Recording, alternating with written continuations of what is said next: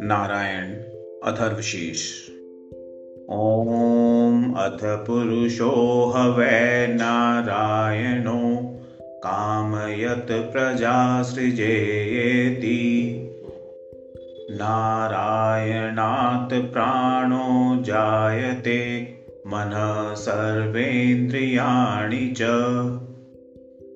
खं वायुर्ज्योतिरापः पृथिवी विश्वस्य धारिणी।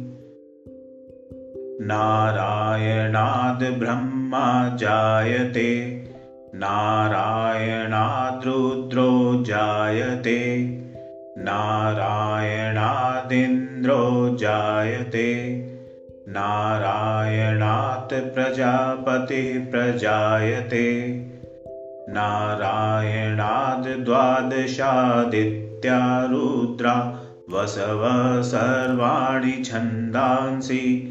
नारायणादेव समुत्पद्यन्ते। नारायणात् प्रवर्तन्ते।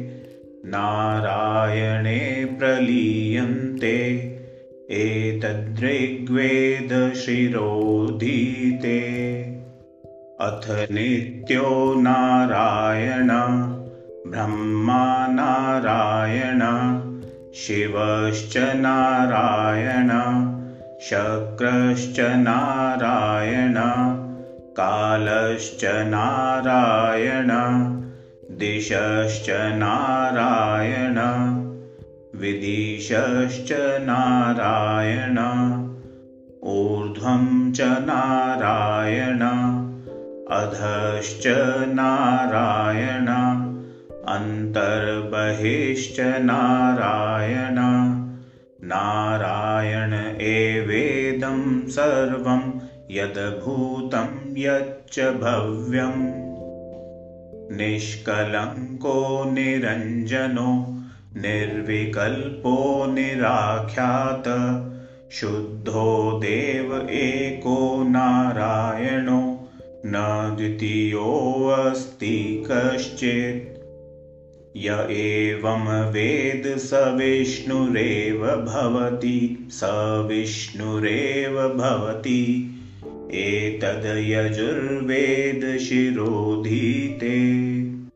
ओमित्यग्रे व्याहरेत् नम् इति पश्चात् नारायणायेत्युपरिष्टात् ओमेत्येकाक्षरं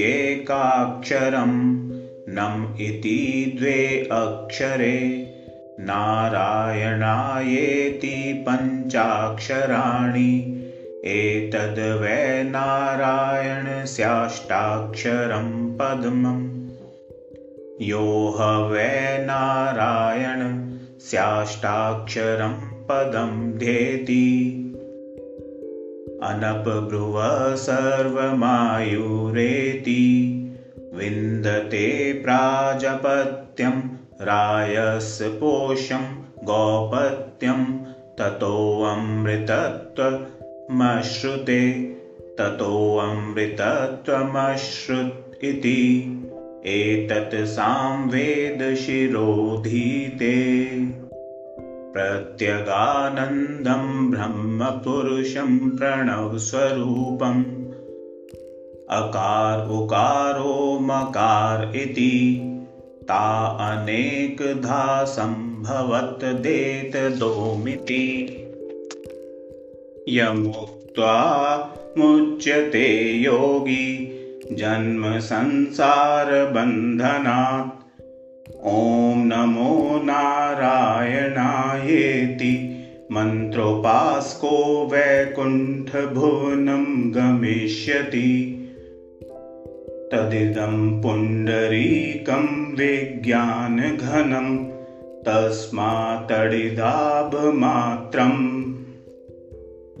ब्रह्माण्यो देवकीपुत्रो ब्रह्माण्यो मधुसूदन ब्रह्माण्यः पुण्डरीकाक्षो ब्रह्माण्यो विष्णुरच्युत् इति। सर्वभूतस्थमेकं वै नारायणं कारणपुरुषम् अकारणं परं ब्रह्मो। एतदथर्वशिरोधीते प्रातर्धियानो रात्रिकृतं पापं नाशयति। सायमधियानो दिवसकृतं पापं नाशयति।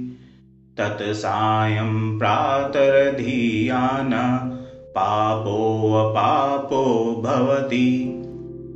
मध्यनदिनम् आदित्याभिमुखोऽधीयान पञ्चमहापातकोपपातकात् प्रमुच्यते सर्ववेदपारायणपुण्यं लभते। नारायणसायुज्यमवाप्नोति। श्रीमन्नारायणसायुज्यं वाप्नोति य एवं वेद। इति उपनिषत्